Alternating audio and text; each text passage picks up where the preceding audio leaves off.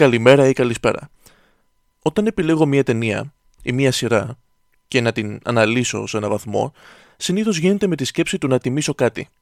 Έναν ηθοποιό και την ερμηνεία του, ένα σκηνοθέτη και το πώς επηρέασε ή το σύνολο της ταινίας και πώς αυτή μίλησε σε εμένα ή στον καθένα. Και υπάρχουν φορές που δεν μπορείς να πάρεις μία ταινία σαν παράδειγμα, σαν χαρακτηριστική δηλαδή, ενός ηθοποιού ή ενός σκηνοθέτη, και πρέπει απλά να μιλήσεις για το σύνολο της δουλειάς του. Γιατί είναι πολύ μεγάλος για να τον χωρέσεις την ανάλυση μίας μόνο ταινίας του. Αυτό ακριβώς συμβαίνει και με τον Μάρτιν Σκοτσέζε. Υποτίθεται ότι θα αφιέρωνα το επεισόδιο στο Departed και παραδόξω στη μόνη ταινία του που έχει πάρει Όσκαρ καλύτερης ταινίας και καλύτερης σκηνοθεσίας. Αυτή η Ιεροσιλία. Το Departed είναι μια ωραία έξυπνη ταινία. Είναι η καλύτερη του; Σε καμία περίπτωση. Για μένα και για πολλούς άλλους, η καλύτερη του είναι το Goodfellas. Η σημαντικότερη ταινία του όμως είναι ο Ταξιτζής. Κάποιος θα πει το Raging Bull. Όχι θα πω εγώ. Όχι ότι δεν είναι σημαντική, δεν είναι η σημαντικότερη του Σκορτσέζε. Τώρα, το να είσαι ένας σκηνοθέτης και να έχεις στην φιλμογραφία σου και το Raging Bull και το Taxi Driver είναι κάτι παραπάνω από προνόμιο. Αν οποιοδήποτε άλλος είχε ένα από αυτά τα δύο classics, θα θεωρούνταν σοβαρό όνομα. Όλος αυτός ο πρόλογος είναι περισσότερο για να καταλάβει κανείς το ότι επειδή ένα όνομα ακούγεται πολύ, δεν σημαίνει ότι είναι mainstream. Γιατί το έχω ακούσει και αυτό σε κουβέντα. Όταν έφτασε στο Σκορτσέζε, το σχόλιο μου ότι είναι εύκολα μέσα στους τρεις καλύτερους όλων των εποχών, ο άλλος μου απάντησε «Ε, όχι, πολύ mainstream για μένα». Που θα δεχτώ να μου πεις οτιδήποτε άλλο, πες μου δεν βγάζουν νόημα οι ταινίες του. Θα το δεχτώ πολύ πιο εύκολα από το επιχείρημα του mainstream. Δηλαδή για σένα άμα το όνομα δεν είναι γαλλικό δεν βλέπεις την ταινία. Επίσης, από πού και ως πού ο Σκορτσέζε είναι mainstream; Επειδή έφτιαξε το όνομά του στο Hollywood. Άρα και ο Κασαβέτης mainstream ήταν. Ανάθεμα και αν το συγκεκριμένο άτομο έχει δει μισή ταινία του Κασαβέτη. Ο Σκορτσέζε ή Σκορσέσε, όπως ο ίδιος έχει πει ότι προφέρεται το όνομά του, δεν ήταν πάντα mainstream. Ό,τι και αν σημαίνει αυτό πλέον. Από κάπου ξεκίνησε και αυτός και στα ξεκινήματά του, σχετικά ξεκινήματα, δημιουργεί πιθανότατα την καλύτερη ανεξάρτητη ταινία στην ιστορία του σινεμά. Αυτή που αναφέραμε και πριν λίγο. Θα την αναφέρουμε και αργότερα. Τον ταξιτζή. Ο παραλίγο ιερέας Μάρτιν Σκορτσέζε, να πούμε σε αυτό το σημείο. Πέρασε από ιερατική σχολή, αλλά μετά από ένα χρόνο έφυγε από εκεί και αποφύτησε από το Πανεπιστήμιο της Νέας Υόρκης και ξεκίνησε να κάνει τις πρώτες του ταινίες. Οι γονείς του δεν ήταν πολύ φαν αυτού. Ωστόσο προχώρησε και η θρησκεία ποτέ δεν τον άφησε. Και το έχει πει και ο ίδιος ότι η ζωή του είναι αυτά τα δύο. Ταινίες και θρησκεία. Γι' αυτό και μέσα στις ταινίες του βλέπουμε την παρουσία της θρησκείας σε διάφορα σημεία. Είτε από σκηνές στις ταινίες του, είτε από ταινίες αφιερωμένες στη θρησκεία. Όπως ο τελευταίος πειρασμός, βασισμένη στο μόνιμο ωραίο και αμφιλεγόμενο βιβλίο του Νίκου Καζατζάκη, ή όπως το Silence, ή αλλιώς την ταινία από όπου κατάλαβα ότι πρέπει να πάρω στα σοβαρά τον Άντριου Γκάρφιλντ, σαν ηθοποιό. Ίσως ήταν και το Hacksaw Ridge. Είχαν βγει μαζί αυτά τα δύο. Λίγο μετά τα πρώτα του βήματα, γνωρίζει τον εξαιρετικό ηθοποιό Χάρβι Καϊτέλ. Ακόμα νέος και αυτός τότε και χωρίς πολλές δουλειές, κάνουν μαζί το Who's Knocking on My Door. Έπειτα ξανασυνεργάζονται στο Mean Streets και είναι ο Καϊτέλ που λέει στον Ρόμπερτ Ντενίρο να πάει για το ρόλο του Johnny Boy. Ο Ντενίρο πάει, παίρνει το ρόλο και από εκείνο το σημείο ξεκινάει μια φιλική σχέση περισσότερο, παρά συνεργατική. Γίνεται το πρόσωπο των ταινιών του Σκορτσέζε. Από τότε με τα χρόνια άλλαξε βέβαια, ο Ντικάπριο πήρε τη θέση του, όμως ακόμα δεν τον αποχωρίζεται. Και στη νέα του ταινία, παρόλο που ο Ντικάπριο είναι πάλι ο πρωταγωνιστής, υπάρχει και ένας Ντενίρο εκεί μέσα. Τρία χρόνια μετά το Mean Streets, έρχεται η ταινία που αλλάζει το όνομα του Σκορτσέζε. Το όνομα Ντενίρο και το σινεμά ολόκληρο. Ο Ταξιτζή είναι μία από τις αγαπημένες μου ταινίες όλων των εποχών, γιατί πέρα από το ρεαλισμό της, που είναι ρεαλιστική ταινία, όσο και αν δεν μας κάθεται καλά, ακούμε παρόμοια παραδείγματα κάθε μέρα, πέρα από αυτό, δεν είναι μία απλή ταινία. Δεν είναι μία ταινία που θα την βάλεις για να έχεις κάτι να βλέπεις όσο τρώ το μεσημεριανό σου, ας πούμε. Δεν είναι μία ταινία που θα τη βάλεις το βράδυ για να σε ανανουρίσει. Επίσης, μιας και το ανέφερα αυτό, μην κάνετε το μεγάλο λάθος που έκανα εγώ και κάτσετε να τη δείτε νύχτα που έχετε υπνίες. Να έχει πάει 3 η ώρα, να στριφογυρίζεις από τις 12, να μην μπορείς να κοιμηθείς και να πεις, αφού δεν κοιμάμαι, δεν βάζω μια ταινία να δω. Μην κάνετε το λάθος να βάλετε το taxi driver. Σε χτυπάει περίεργα αυτή η ταινία. Όσο χαλαρωτικό και να είναι αυτό το σόλο του σαξοφόνου που ακούγεται στην ταινία, δεν σε χαλαρώνει καθόλου.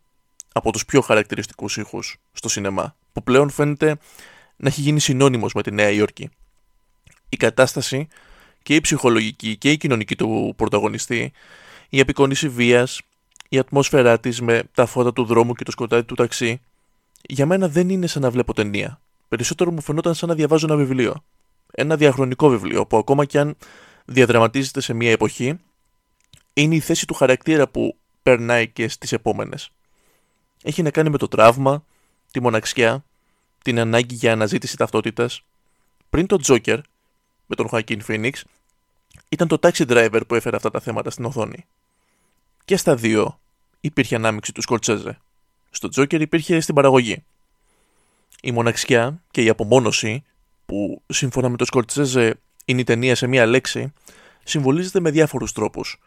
Είτε τα κάγκελα στα παράθυρα, είτε το τζάμι που υπάρχει ανάμεσα σε αυτόν και τους πελάτες, μέσα στο ταξί, είτε η συνεχής επαφή με τον καθρέφτη του, με τον εαυτό του δηλαδή, παντού είναι μόνος του και νιώθει μόνος του. Νιώθει αποκομμένος από την υπόλοιπη κοινωνία.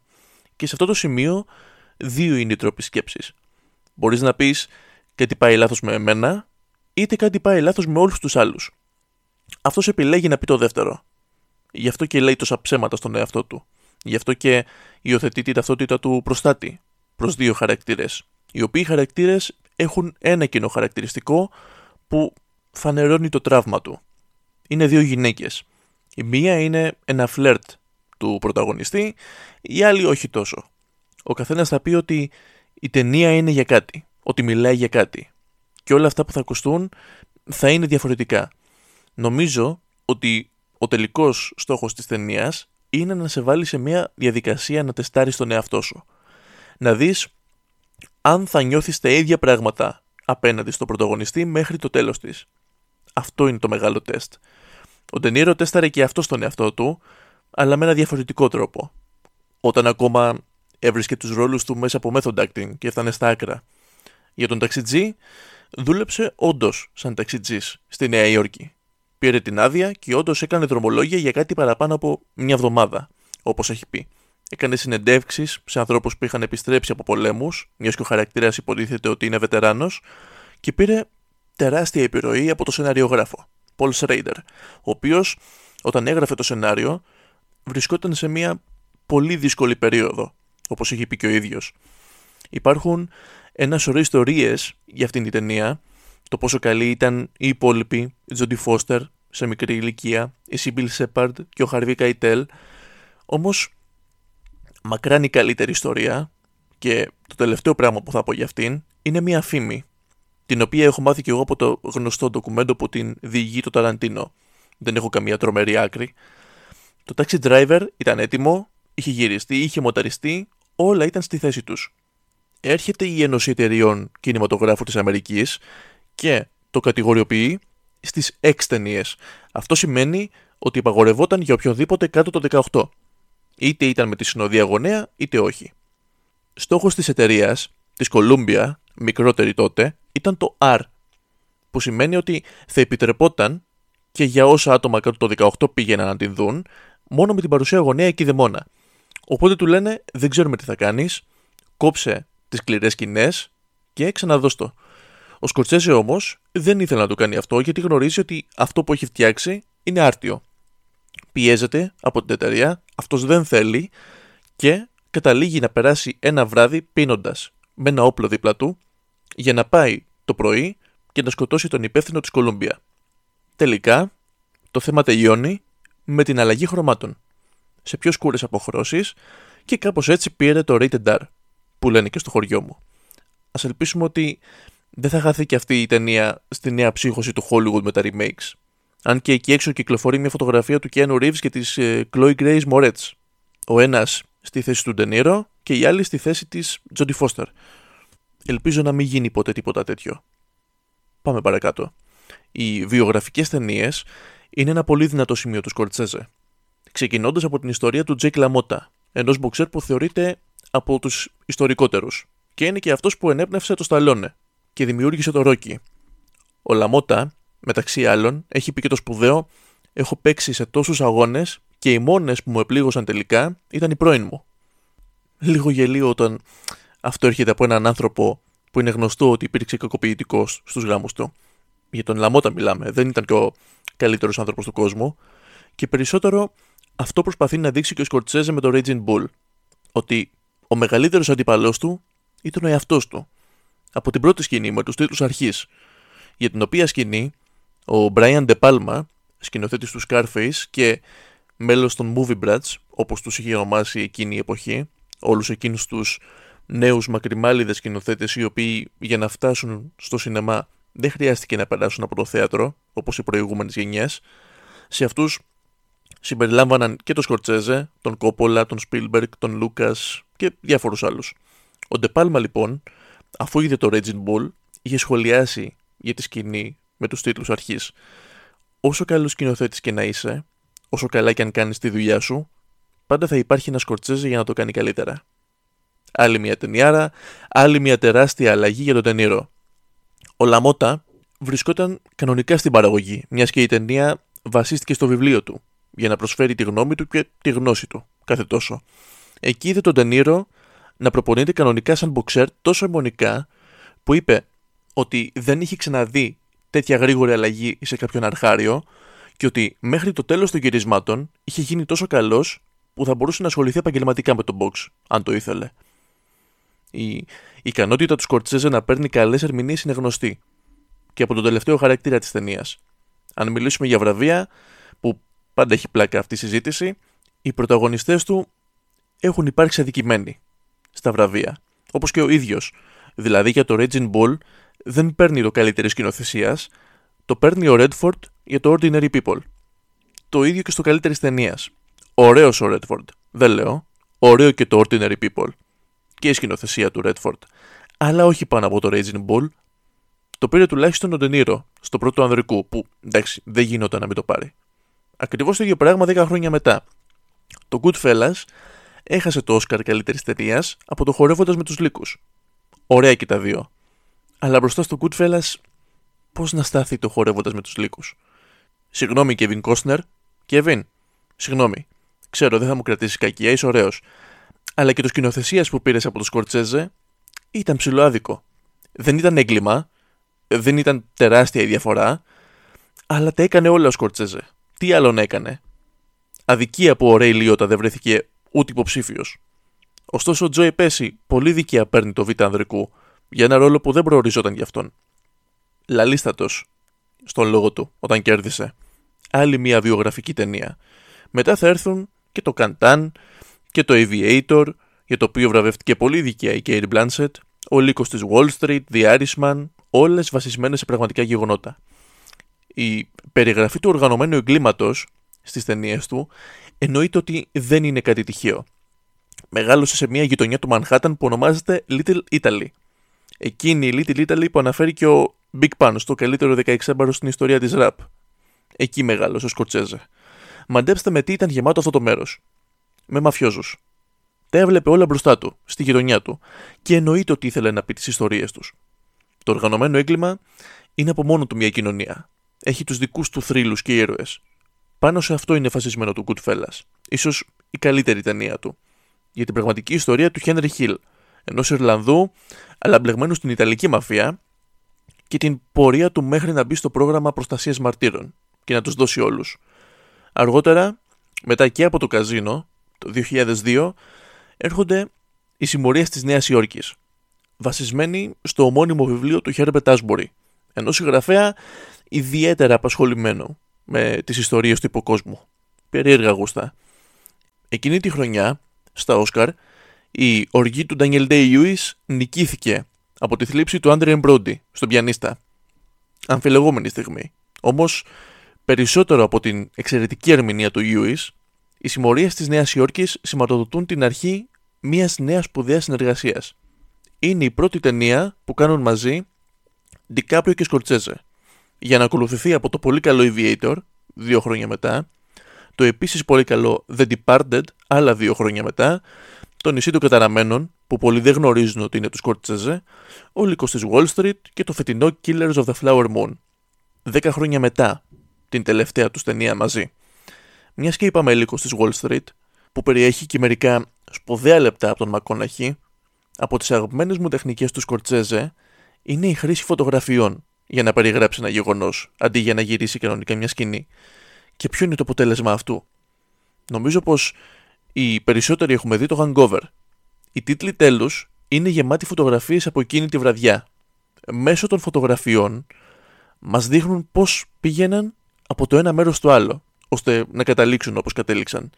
Και ποντάρω ότι όλοι μας έχουμε ξεφυλίσει κάποια στιγμή κάποιο οικογενειακό άλμπουμ εκεί δημιουργείται η σύνδεση.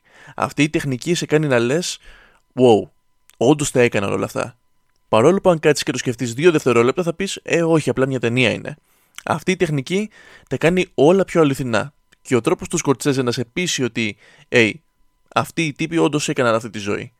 Ειδικά από τη στιγμή που το έχει χρησιμοποιήσει περισσότερο σε βιογραφικές ταινίες, όπως το Goodfellas και ο Λύκος της Wall Street. Όμως, το βασικό εργαλείο του Σκορτσέζε είναι η αφήγηση.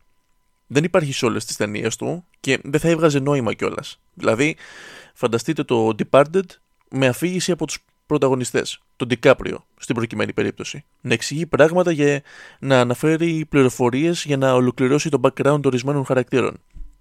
Δεν βγάζει νόημα. Είχε λίγο στην αρχή για να μας συστήσει τον κακό της ιστορίας μας και αυτό αρκούσε. Το Departed είναι μια αστυνομική ταινία πάνω απ' όλα. Βασισμένη στην κινέζικη ταινία Infernal Affairs. Πολύ ωραία να τη δείτε. Ναι, περισσότερο βλέπεις την Ιρλανδική μαφία στη Βοστόνη, αλλά συνεχίζει να είναι μια αστυνομική ταινία. Και η πιο έντονη του Σκορτσέζε, για μένα, μαζί με το Cape Fear. Το μεγαλύτερο λάθος που μπορείς να κάνεις σε μια τέτοια ταινία, με τέτοια ένταση, είναι να συμπεριφερθείς στο κοινό σαν να είναι το κοινό. Δεν το θες αυτό. Θες το κοινό να είναι detective μαζί με τον detective. Θες να είναι undercover αστυνομική μαζί με τον πρωταγωνιστή σου. Και πάνω απ' όλα θες να σεβαστείς την νοημοσύνη τους. Να ανακαλύψουν μόνοι τους τα στοιχεία. Και αυτό ακριβώς συμβαίνει στο Departed. Οπότε, όχι. Η αφήγηση δεν θα κολούσε. Θα μου πεις, δεν κολλάει έτσι κι αλλιώς γιατί ο Σκορτσέζε χρησιμοποιεί την αφήγηση με κομικό τρόπο. Ναι. Ο Σκορτσέζε χρησιμοποιεί ό,τι έχει για να σε βάλει στην ατμόσφαιρα. Κυρίως τη μουσική όμως από το Gimme Shelter των Rolling Stones μέχρι το Spoonful και το Smokestack Lightning του Howlin' Wolf, το Sunshine of Your Love των Cream και το Shipping Up to Boston των Dropkick Murphys. Ο Σκορτσέζε πάντα φροντίζει η μουσική να βρίσκεται σε ένα καλό επίπεδο. Όχι με τραγούδια που θα σου μείνουν με το πόσο καλά είναι, αλλά με το πόσο ταιριάζουν στην εκάστοτε σκηνή. Ας πούμε, μιας και το αναφέραμε, το Sunshine of Your Love συνοδευμένο με τον Τενήρο να κοιτάει απειλητικά και να καπνίζει το τσιγάρο του, είναι μια σκηνή που αν την έχεις δει, δεν πρόκειται να την ξεχάσεις. Είπαμε για ταινίες με μαφιόζους και οργανωμένο έγκλημα, είπαμε για ταινίες με τη θρησκεία, είπαμε για βιογραφικές. Είπαμε για την ιδιαίτερη περίπτωση του ταξιτζή, τα χρόνια της αθωότητα είναι μια ξεχωριστή κατηγορία, το Cape Fear είναι μια ξεχωριστή κατηγορία, το King of Comedy ήταν μια κατηγορία μόνο του, το οποίο έκανε μόνο και μόνο για να τεστάρει τον Τενήρο και σε ένα άλλο ρόλο, διαφορετικό, κομικό. Εκείνη στην οποία θέλω να σταθώ εγώ είναι το Hugo, με τον Asa Butterfield, που ίσως να τον έχετε δει και στο αγόρι πίσω από το φράκτη. Τον τεράστιο Ben Kingsley, Chloe Grace Moretz, Jude Law, Sasha Baron Cohen και τον τρισμέγιστο Christopher Lee. Το Hugo είναι το ερωτικό γράμμα του Σκορτσέζε στο σινεμά. Και μια ταινία για το ίδιο το σινεμά. Ο καθένας θα δει την ταινία αλλιώς. Εγώ θεωρώ ότι έκανε αυτό που ο Spielberg έκανε φέτος με το Fablemans. Δηλαδή, έβαλε τον εαυτό του στην ταινία. Στην πραγματικότητα δεν λέει μόνο τη δική του ιστορία όμως, λέει και την ιστορία όσων εμπνεύστηκαν από αυτόν και τη δουλειά του. Με άλλα λόγια, όλους τους σκηνοθέτες από τη γενιά του μέχρι να σταματήσει να υπάρχει το σινεμά. Ταραντίνο, Άντερσον, Φίντσερ, Βέντερς, η Κοέν, μέχρι και ο Νόλαν έχει επηρεαστεί με κάποιες κινήσεις της κάμερας. 3.393. Τόσα είναι τα λεπτά κινηματογράφου που μας έχει δώσει ο Σκορτσέζε. 56 ώρες και 55 λεπτά δηλαδή. Ή δύο μέρες και κάτι. Και τώρα έρχομαι εγώ για να τον συνοψίσω σε 20 λεπτά. Δεν είναι αρκετά, εννοείται. Αλλά πιστεύω πως τις υπόλοιπες λεπτομέρειες είναι καλό να τις μαθαίνει κανείς βλέποντας τις ταινίες του. Και αν δεν σας δω, καλό απόγευμα, καλό βράδυ και καλή νύχτα.